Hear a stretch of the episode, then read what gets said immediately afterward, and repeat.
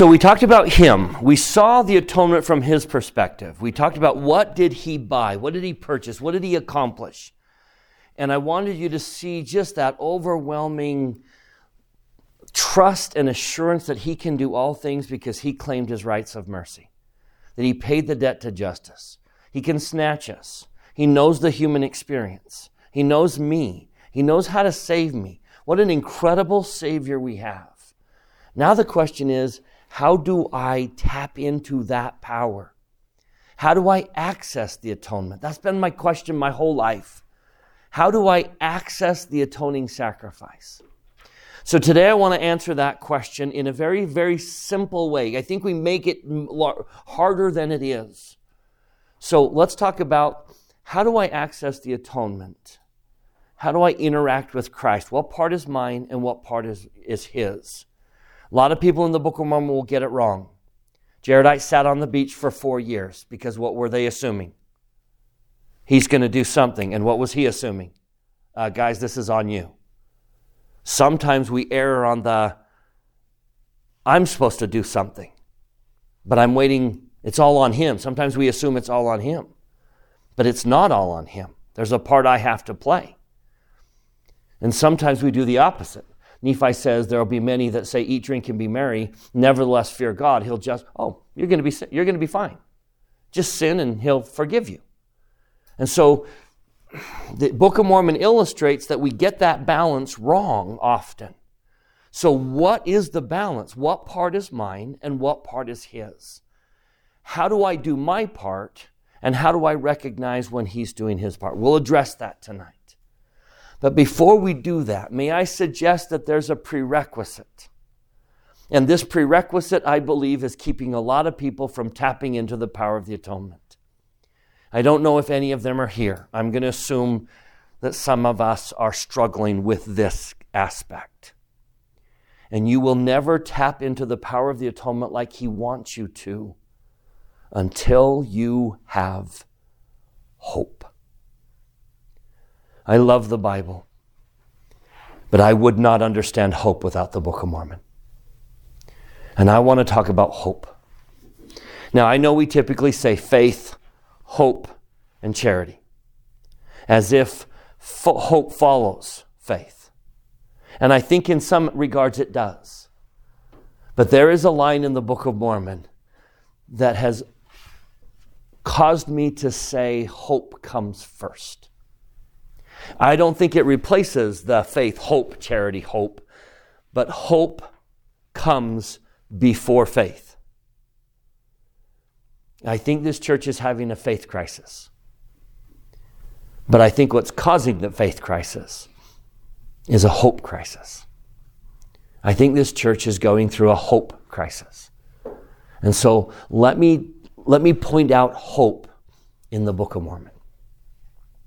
Now, let me define, actually, you know what? Let me show you that verse. Turn with me to Moroni. Let's go to the Book of Mormon. Moroni chapter 7. Mormon is writing a son, a letter to his son Moroni. I'm so grateful that Moroni includes this in his record. Now, notice he begins with that traditional I'm going to write to you some of the words of my Father, which he spake concerning faith, hope, and charity, placing hope after faith. But then his father writes this verse. Turn to verse 40. And this is the verse that shook me many years ago. And it sent me on a quest and again, my beloved brethren, I would speak unto you concerning hope. How is it that ye can attain unto faith, save ye shall have hope? What does he say comes, what does that suggest comes first? Hope. And I think the reason some people are struggling in their faith is because they have a hope crisis. How can you have faith if you don't have hope? So let me give you my own interpretation. After many, many years of trying to put my hands around hope, let me explain it as simply as I can. I would say that faith is believing that God can do miracles. We truly have a God who does miracles. Hope is believing that God will do miracles to me in my life, that I qualify. You see the difference? Faith says God answers prayers. I believe that uh, there is a divine being who speaks to his children. That's an act of faith. Hope would say, I believe God will answer my prayers. And I would suggest one of the reasons people doubt that God speaks is because they don't think he will speak to them. Faith says, I believe Jesus will save sinners, that the atonement can snatch people, and that he can he has claimed his rights of mercy. Faith says that God can save sinners. What would hope suggest? No matter what I've done, no matter how far down into hell I would I have put myself, what does hope suggest? He will save me. Do you see that? Do you sense then? Describe someone who has faith but lacks hope. Or maybe we could say it differently. The real reason they're not obtaining faith is because what they struggle with is hope. Can you describe that person to me? I think we all know him, right? The gospel doesn't work for me. Faith says the gospel works. Hope would say the gospel doesn't work for me. Because, however you fill in the blank, we say, I'm not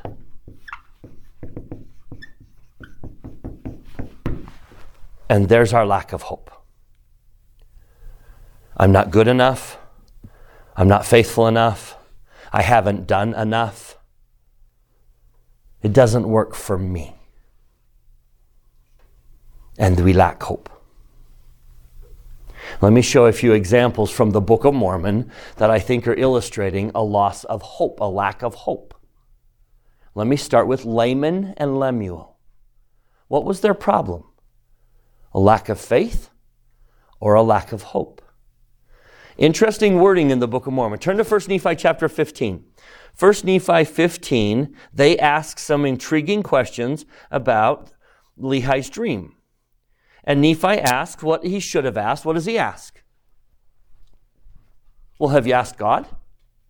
Have you asked God these questions? And they say they have not. Now, let me cover up the last two words. Okay? Let's suppose this is what they said and you tell me what they lack. Laman said, I haven't asked God, I haven't prayed, because God doesn't make things known, period. What's the lack here?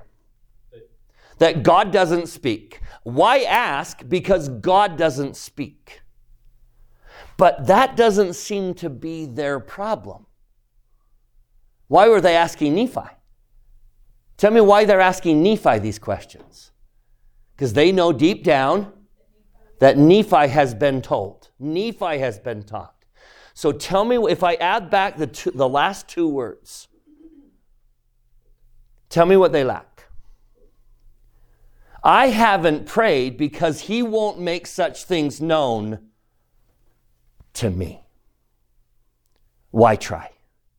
What would the second sentence be? We're not blank enough. That would suggest a lack of hope. Let's do another one. Alma chapter 33. This one fascinates me because it seems so pertinent in our day. Alma chapter 32 was about planting the seed and growing a testimony and eating the fruit of that testimony. So Alma chapter 33 is, the, is about, okay, how do you start? How do you plant that seed? And he's answering the question. And I think what he's trying to say is here's why people don't plant the seed. Here's why people don't grow the seed. Here's the biggest obstacle to accessing the power of the atonement it's what you believe about you. And so he starts talking about the brass serpent. The brass serpent. Now, what did you have to do? Beautiful image. He was spoken of by Moses, and behold, a type was raised up in the wilderness that whosoever would look upon it might live. Nephi said earlier in 2 Nephi 25 that this image, that this brass serpent had power to heal the nations. Anyone who looks lives. All you have to do is look to Christ and live. Now look at the last part, the last sentence of verse 19. Many did look and live. Do you think word got around camp? Do you think they knew someone who was healed? Do you know someone who has had miraculous events happen in their life? There seems to be this, okay, I have this underlying faith. I know miracles are happening. But the real source of not grabbing onto that, let's read verse 20. Look at this. Many did look and live. So that makes verse 20 very intriguing. And allow me to modernize it. Allow me to point out that the same thing is happening today. I'm going to cover the last word. Let's suppose they didn't include the last word. But there were many, oh, but few understood the meaning of those things. And this because of the hardness of their hearts. There are many in this church today, 2023. There are many who are so hardened that they will not look. They will not turn to Christ. Therefore, they're going to perish. Now, the reason people today don't turn to Christ, don't look to God, is because they don't believe it will heal. What's the lack? If that's where the sentence ended, what's the lack here? I don't think healing occurs. I don't believe healing occurs. But I don't think that's the problem today. I think everyone kind of in their gut knows that miracles are occurring.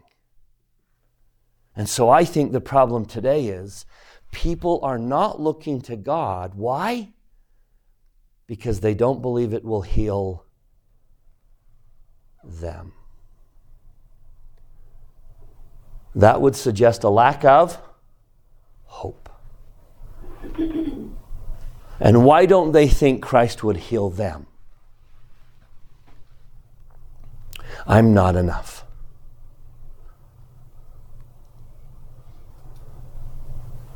We're all a little somber because we all love someone, and I'm describing them, aren't I? It doesn't work for me. Do you see? They'll never grab the power of the atonement. They'll never access the atonement if they lack hope. Let's do another one. Another one from Come Follow Me from New Testament. One that came up, depending on when you studied. It came up in Luke 5. It's also going to come up in Matthew 8. So it depends on how you read it. Let's go to Luke. I like Luke's version the best. Go to Luke chapter 5, verse 12. Luke 5. Now, tell me about being a leper in the Savior's day. What, what, do, what did I expect people to do to me as a leper? Run away, right? I terrify everyone. Do you see the symbolism here? This man, full of leprosy, thinks Jesus is going to run away.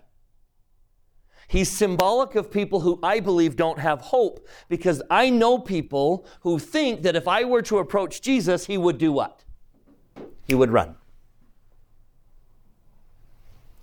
I think there are those who think Jesus would run if they called out his name and yearned for help.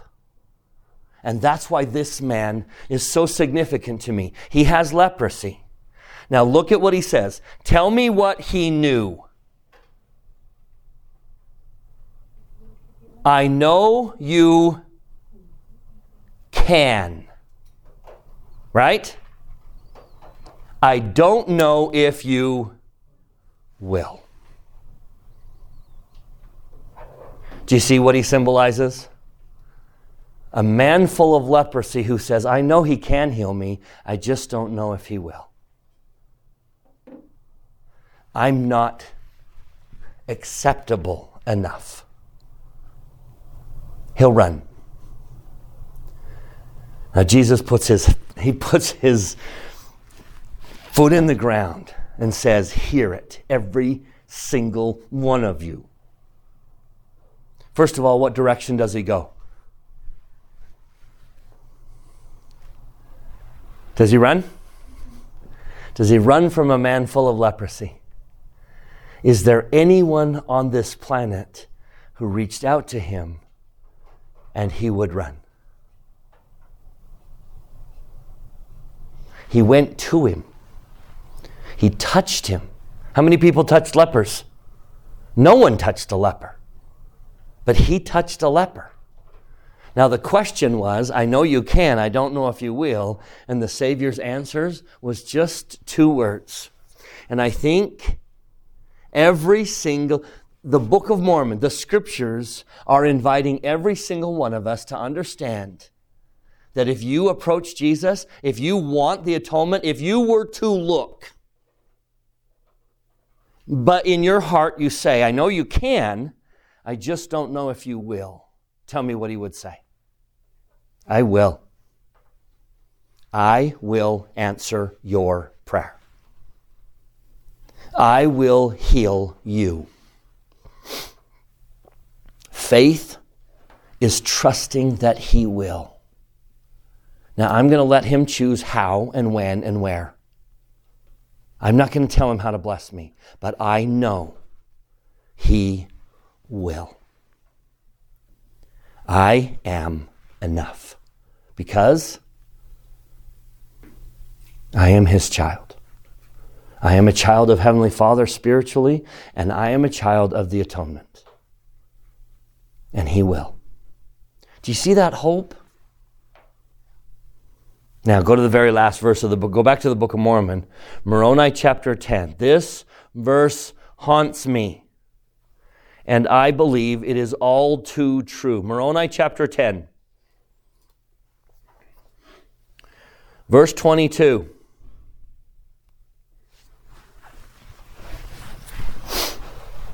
Last chapter. Isn't that interesting? The last chapter of the Book of Mormon. And Moroni writes If you have no hope, you will be in despair. Because why? Why are people in despair? They look at their sins, their iniquities, and what do they say? I'm not enough. It's time to end this. Wouldn't, wouldn't you say the very fact that this is put in the Book of Mormon is because God wants you to have hope? Let me give you the very best definition of hope I've ever found. I love it. We'll turn to the Book of Mormon's defin- definition, but I want to go to what I consider the very best definition of hope. I found it in Preach My Gospel. Chapter 6, Developing Christ like Attributes. Did you love chapter 6? Those of you who went on a mission, how did you feel about chapter 6? You loved it and you hated it, right? Because I want to be like Christ, but I feel so inadequate. I'm not good enough. And then you were supposed to read that entry on hope. So turn with me to Preach My Gospel. You can find it under Lessons, Missionary, Preach My Gospel. Look at chapter 6 on developing Christ like attributes, and then faith and hope. Find hope. Anyone lost? You all found it? Okay, hope. Amanda, would you mind reading? I'm going to interrupt you a couple times, so just get ready. Yep.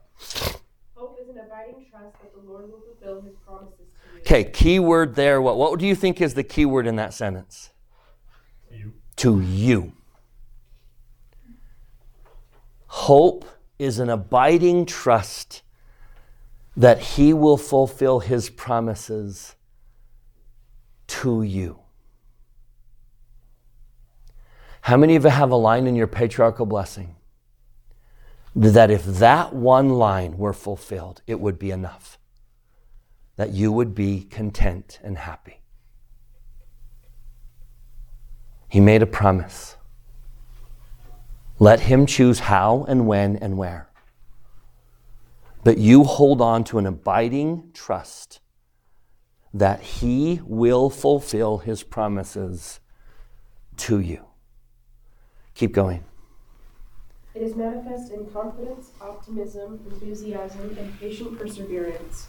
It is believing and expecting that something will occur. I just, I wish I could just shout that out. You should, you must. The invitation is begging you to have confidence and an expectation. He will. I know He will. I know He will. I don't know when, I don't know how, I don't know where. I'm going to let him choose that, but I know he will. How many times has President Nelson talked about having an expectation of a blessing?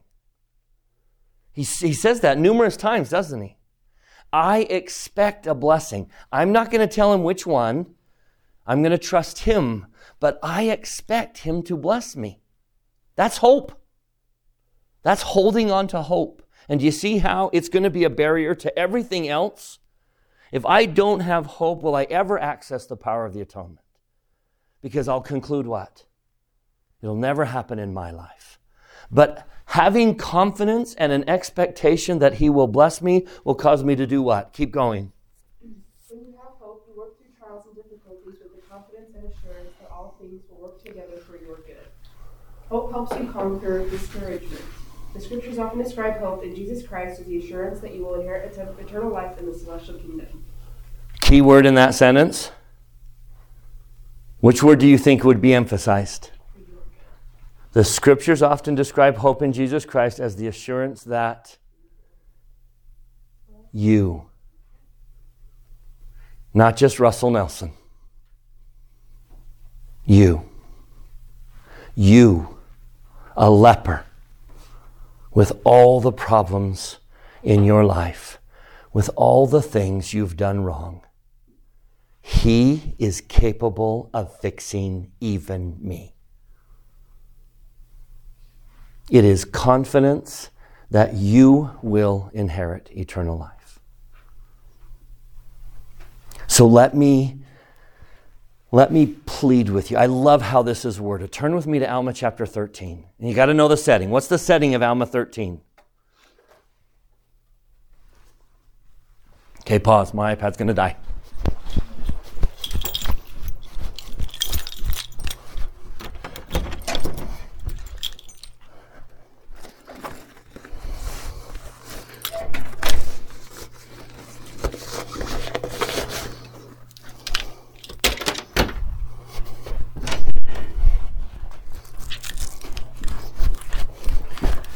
Anyone tell me the setting to Alma 13? This is Ammonihah, perhaps the most wicked city on the American continent that ever existed, because what's going to happen to it? It's going to be completely slaughtered by the Lamanites. And we get to read it from two perspectives, right? So, what does Alma say to the most wicked city on the American continent? What invitation does he give? And what language does he use to give it? This is, I just love this. I just wish I could say the same thing to you. So, Alma 13. I'm going to start in verse 27. To a group of wicked sinners who are about to be slaughtered because of their wickedness. He says, I wish from the inmost part of my heart, yea, with great anxiety, even unto pain, that you would And then he creates this big long list of things Alma wishes they would do. And guess what's on the list? With all the energy of my heart, I would plead with you to have hope. Now, go beyond Alma to the people of Ammonihah. Do you, what is the Book of Mormon saying? the invitation of the Book of Mormon to everyone who says, I am not blank enough. Wrong. Have hope. You are enough for Him. He is capable and willing and desirous. Why would He have atoned if He didn't want you to have its blessings? I would, with every ounce of my soul, that you have hope that you shall receive eternal life. Do you sense the invitation from the Book of Mormon? Suggestion number one you will never access the power of his atoning sacrifice until you choose to have hope. Hope is a choice. Hope is what you believe about yourself. It is not an act of humility to tear yourself down and to lose hope. That is not being humble. Have hope.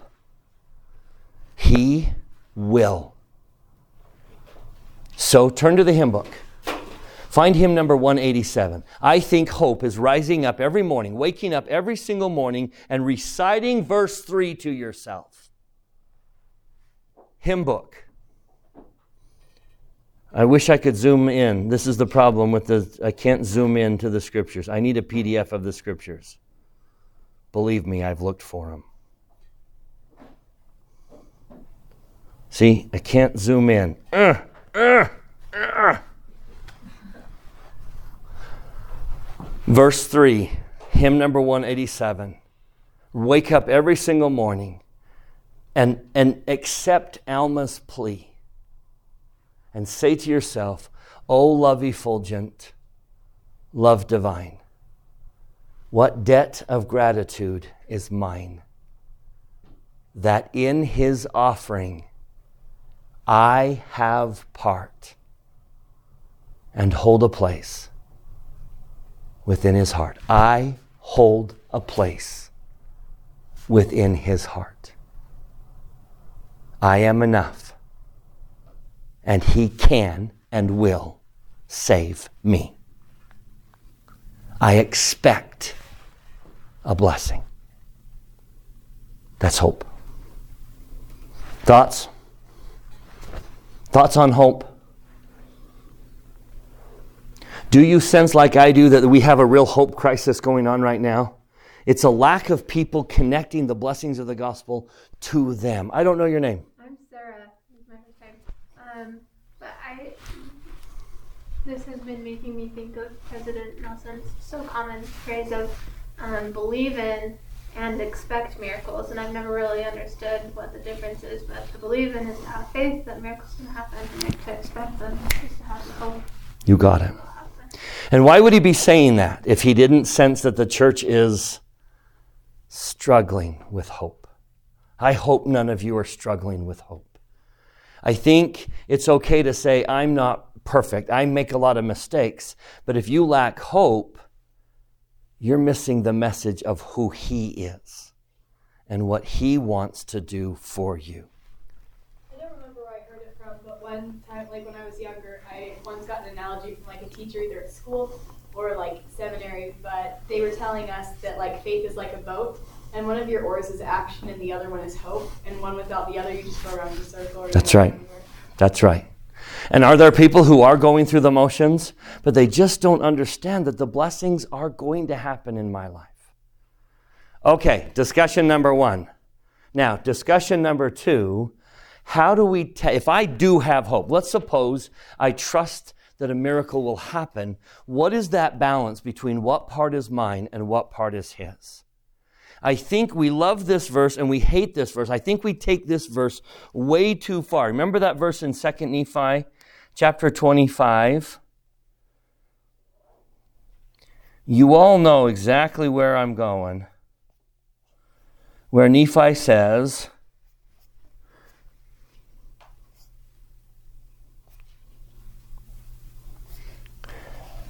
For we labor diligently to write, to persuade our children and also our brethren to believe in Christ and be reconciled unto God. For we know, you know what he says, right? We know that it is by grace that we are saved after all we can do. Now, tell me what Latter day Saints usually do with that phrase. How do we interpret that? You have to go as far as you possibly can, all alone, without Him. And then when you finally get as far as you can go, He'll take over and take you the rest of the way. I think that's how we see it is you've got to go all the distance that you can and then he'll carry you to the end. And that is not what the Book of Mormon illustrates. This is not what the rest of the Book of Mormon teaches is the relationship between me and Christ. So let me see if I can change the way we understand it is by grace that we are saved after all we can do. Grace is a dance. It's a little bit of me, a little bit of him. A little bit of me, a little bit of him. And we dance together, Jesus and I. He's doing something, and I'm doing something. And that balance is how I tap into the atonement. Now, we're going to leave the Book of Mormon temporarily because it's defined in the Doctrine and Covenants, it's illustrated in the Book of Mormon. So let me define it in the book of, in the Doctrine and Covenants. Turn to section 93, which might very well be one of the most profound evidences that Joseph Smith was a prophet. There is no way a human being could have given us section 93. Section 93 is an excerpt from John the Baptist who watched Jesus grow up, who knew who he was, and wants to tell us about him. Now, when the Lord emphasizes something, he repeats it, right? Three times in three verses is the greatest emphasis he can make. So, watch what John emphasizes in 12, 13, and 14. I, John, saw that he received not of the fullness at the first. Then in verse 12, he received not of the fullness at the first. And then in 14, he received not of the fullness at the first. That's a fancy way of saying what? Jesus, Jehovah of the Old Testament, went through the veil and forgot he was Jehovah. Do you believe that Jesus went through the veil just like all of us? Do any of you remember what you were doing in the Old Testament? Do any of you remember premortal life? So, did young Jesus, born on this planet, remember any of that? Jehovah of the Old Testament, who was like unto God in premortal life, forgot everything and started at the beginning. Do you see what John's emphasizing? And he did it to show us the way. He advanced and progressed how? He went through the veil, he didn't have a fullness, and he received grace for grace. Doesn't that sound like a dance? Doesn't it sound like I do part and you do part and we dance? Jesus is going to advance grace for grace. Now, notice how this one's different. What do you see in the next verse? How, how is that different? Amanda, what's the difference here? Grace for grace seems to suggest an exchange. Grace to, what does grace to grace suggest to you? Building and building one on top of the other. As in? As in how big? How, how, how big are my steps here? Grace to grace. Jesus is going to progress in an exchange with his Father, like we progress in an exchange with him, in slow increments until he hits a fullness. Now, why did he do that? Did he have a fullness in premortal life? Did he have a fullness in the Old Testament when he was Jehovah? So why did he start over? Verse 19. James, would you read? Yeah. He started over. Why? I give unto you these sayings that ye may understand and know how to worship and know what you worship. In other words, why, James? Why did he start at the beginning? Because we know he's been released. To show us how to do it. Keep going. That you may come unto the Father in my name, and in due time Now you got to. This is where the crescendo is. This is where the loud. This is where all the instruments are saying, "How long is it going to take?" A long time. But if you follow this pattern, in due time, what? You can receive a fullness. Now, how are you going to receive a fullness? Verse twenty. Keep going, James. For if you keep my commandments, you shall receive of his fullness, and be glorified in me, as I am in the Father. Therefore I say unto you, you shall receive grace for grace. You, like Jesus, will advance grace for grace. And you will advance grace to grace. Now, let me see if I can graph that. Let me put that in a graph. Okay? Let's combine two truths. Go down to verse 28 and tell me truth number one. Always true, never fails. Here is an eternal truth. What's eternal truth number one? When you obey, you'll get light. Doesn't matter if you're in Africa, in China, in the United States, in Utah, anyone who obeys the light they have will get more light. Now think back to section 82. Unto whom much is given, much is required. So if I have more light, I'm supposed to obey more. There's my dance. What was his dance? He gave me light. A small increment of light. I take that light, and what am I supposed to do?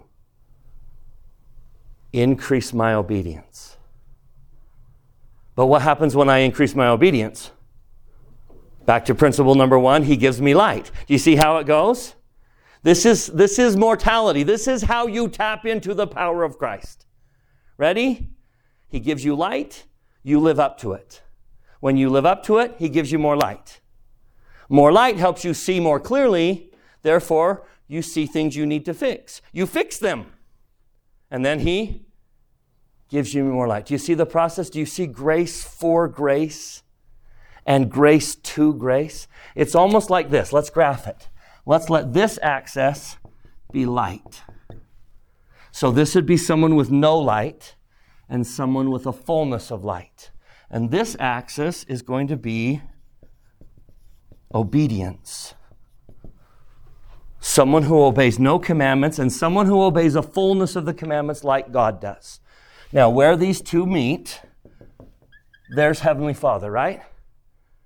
That's my goal. That's exactly what I'm trying to get to is have a fullness of light and obey at a fullness level of obedience. So where do I start? What do the scriptures suggest is my starting point in terms of light? Does anyone come into this world with zero light? When we forgot premortal life, were we given zero light to begin with? And we know that, right? There's so many scriptures that suggest what? We start with light A. But where are we in terms of obedience? When we came into this world, we had Christ light. Yeah, light of Christ, whatever you want to call it, conscience, light of Christ. Every human being starts with light A. But does anyone come into the world obe- obeying? Do babies obey? No, but what does the light do? It beckons to us, right? It calls to us. And anyone who responds, as soon as they hit obedience A, tell me what happens. They get light B. Now, notice my light is always ahead of my obedience. I started ahead of obedience. And as soon as I catch up, I get an endowment of light. Now, what does that new light do? It shows me, it calls to me, it beckons to me. If I respond, if I, if I follow, and I increase my obedience, unto whom much is given, much is required, What happens when I hit obedience B? You see it? I get light C. I am growing grace for grace. And look, I am growing grace to grace. You see the process? Now, do you have to go all the way and then Jesus takes over? No, every day of your life, you are making choices as to whether or not you are receiving His light. If you receive His light, He gives you more. And there's the dance. Let me illustrate. This classroom allows me to illustrate beautifully.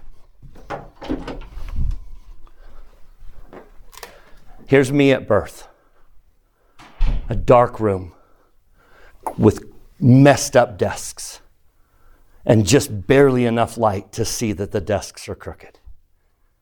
I can see that the desks are crooked. And it bugs me. So I tidy up my life. I clean up the desks.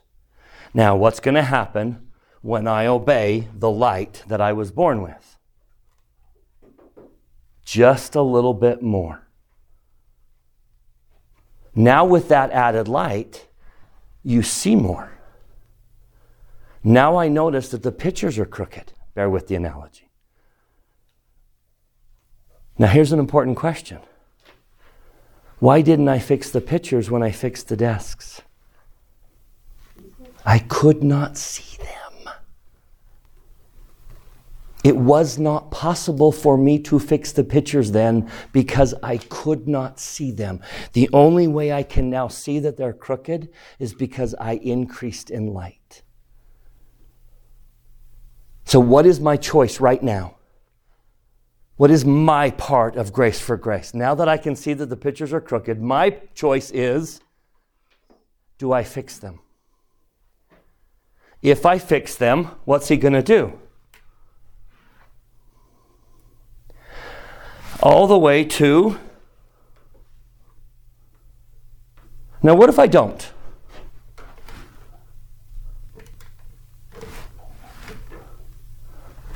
What if I see that the pictures are crooked and I don't care?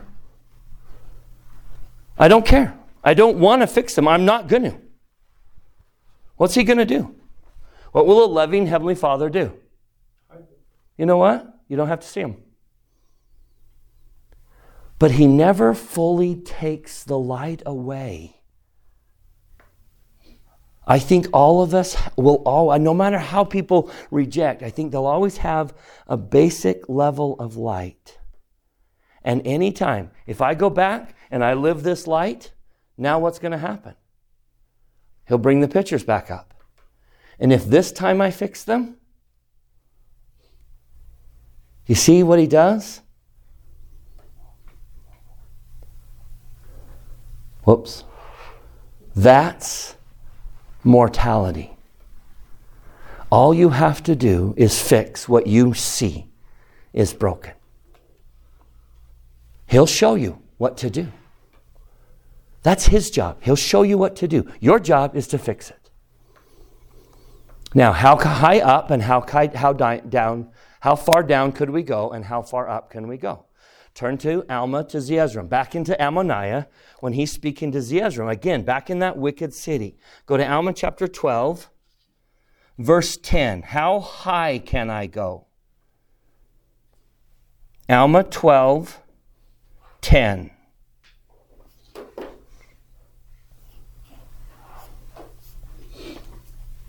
Nope, sorry. That's second Nephi. I got to get to Alma. Alma 12, verse 10. Ready? How high can I go? Someone want to read? Annalise, verse 10. And therefore, he that will harden his heart, the same receiveth the lesser portion of the word. And he that will not harden his heart, to him is given the greater portion of the word, until it is given unto him to know the mysteries of God, until he know them in full. Now, who's he speaking to? Zeezrom. And what does he say to Zeezrom? You, Zeezrom, you. If you yield to the light that you have and you keep doing that, how far up can you go? All the way to the fullness. God doesn't hold anything back. All the way to the fullness. How far down can I go? Keep reading, Annalise. And they that will harden their heart, to them is given the lesser portion of the word until they know nothing concerning his mysteries. Now, if I get there, and I don't think anyone gets there in this life, but if I get there, keep going. Portion of the word until they know nothing concerning his mysteries, and then they are taken captive by the devil, and led by his will down to destruction. Now, this is what is meant by the chains of hell. They can't repent because the atonement can't fix them. Why can't they repent? They have given up the light that would allow them to change. That's on them, right? Chains of hell is because they put themselves in a position where they can't repent. Not that the atonement can't fix them. The limitation's not on Jesus. The limitation uh, is you lost all the light. Now, the reason I don't think anyone ever gets there in this life, there is a fascinating portion in the olive tree, the tame and the wild olive tree. Go to Jacob 5. Do you remember, this is an allegory not only of each of us, but all of us. And it talks about the apostasy. There's a time, look at verse 30, Jacob chapter 5. This is where in the, in the history of the house of Israel, the apostasy hits. Oh, come on, get to 5. Look at verse 30. What does it say in verse 30? Came to pass that the Lord of the vineyard and the servant went down into the vineyard, and they came to the trees whose natural branches had been broken, and the wild trees had all been grafted in, and behold, all sorts of fruit did cumber the tree. The whole tree has gone bad. This is the apostasy. And yet, what does the servant say in verse 34?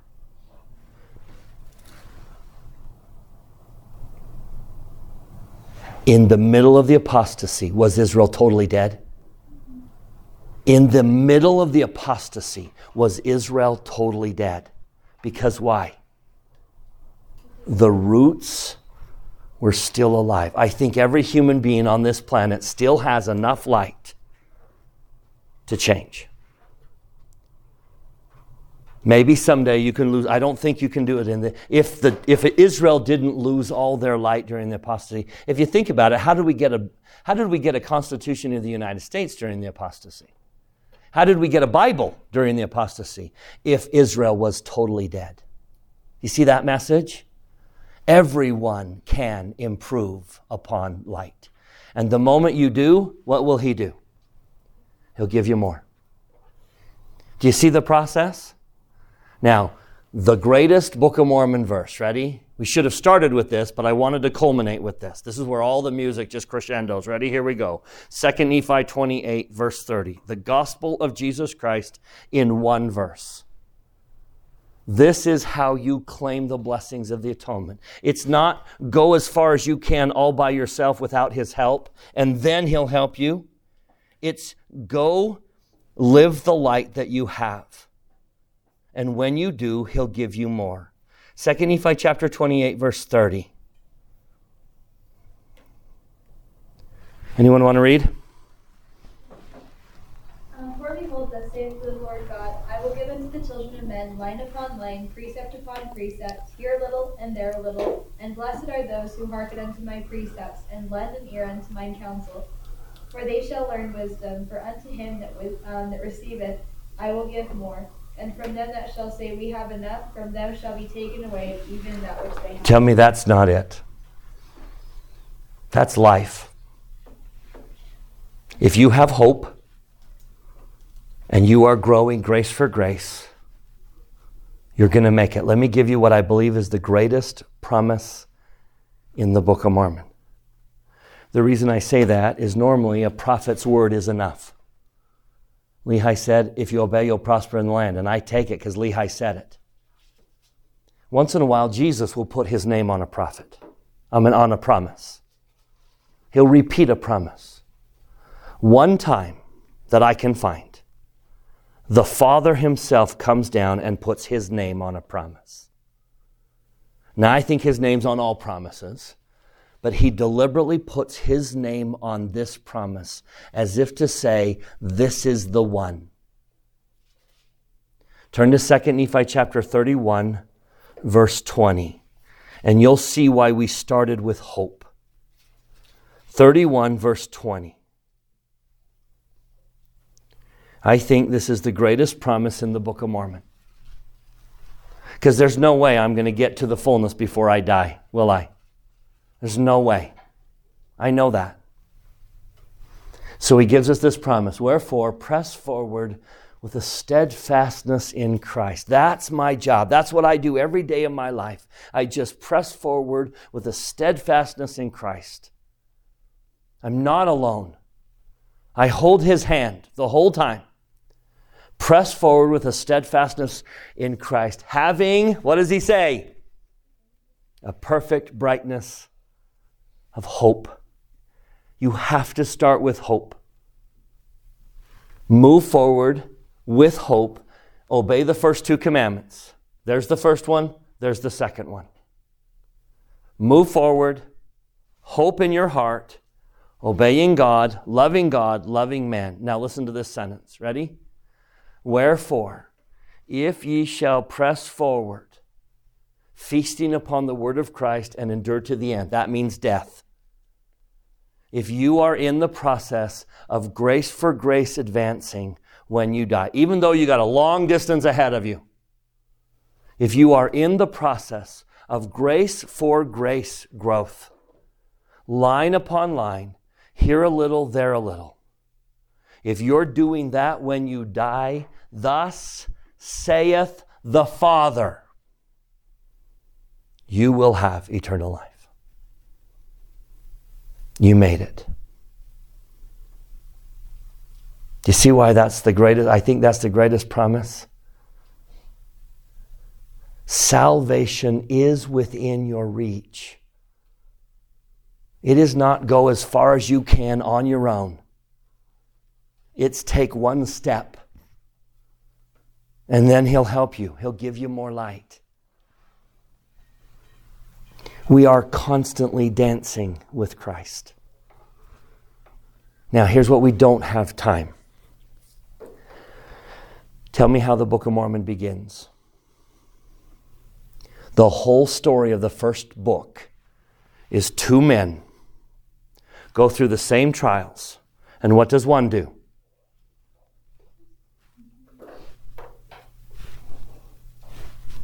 What does the other do? It is an absolute brilliant way to start the Book of Mormon, especially after you've read it and you've caught the concept of grace for grace, line upon line, precept upon precept. You go watch Nephi.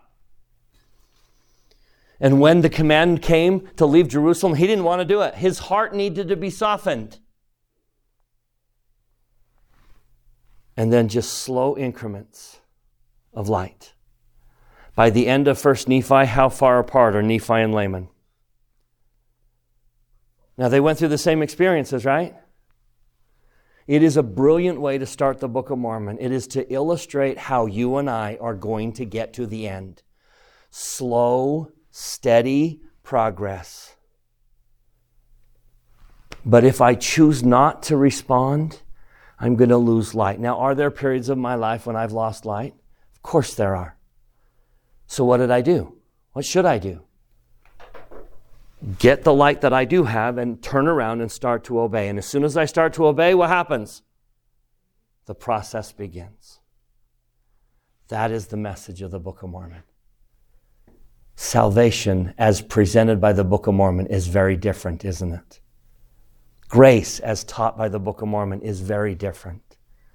It's not you do everything you can and then he'll take over. It's dance with him. Be a little bit better today. Small increments. Be a little bit better today, and he'll give you enough light to see a little bit better tomorrow. And then be better tomorrow. Now, can you do that? Is there anyone on this planet who can't do that? That's how you're saved. Grace for grace. Line upon line, precept upon precept. If you're doing that when you die, thus saith the Father, you will make it. You will be in the celestial kingdom. You will have eternal life. Of that I testify. You can do this. You can have hope that you can. And I say that in the name of Jesus Christ. Amen. Any last thoughts?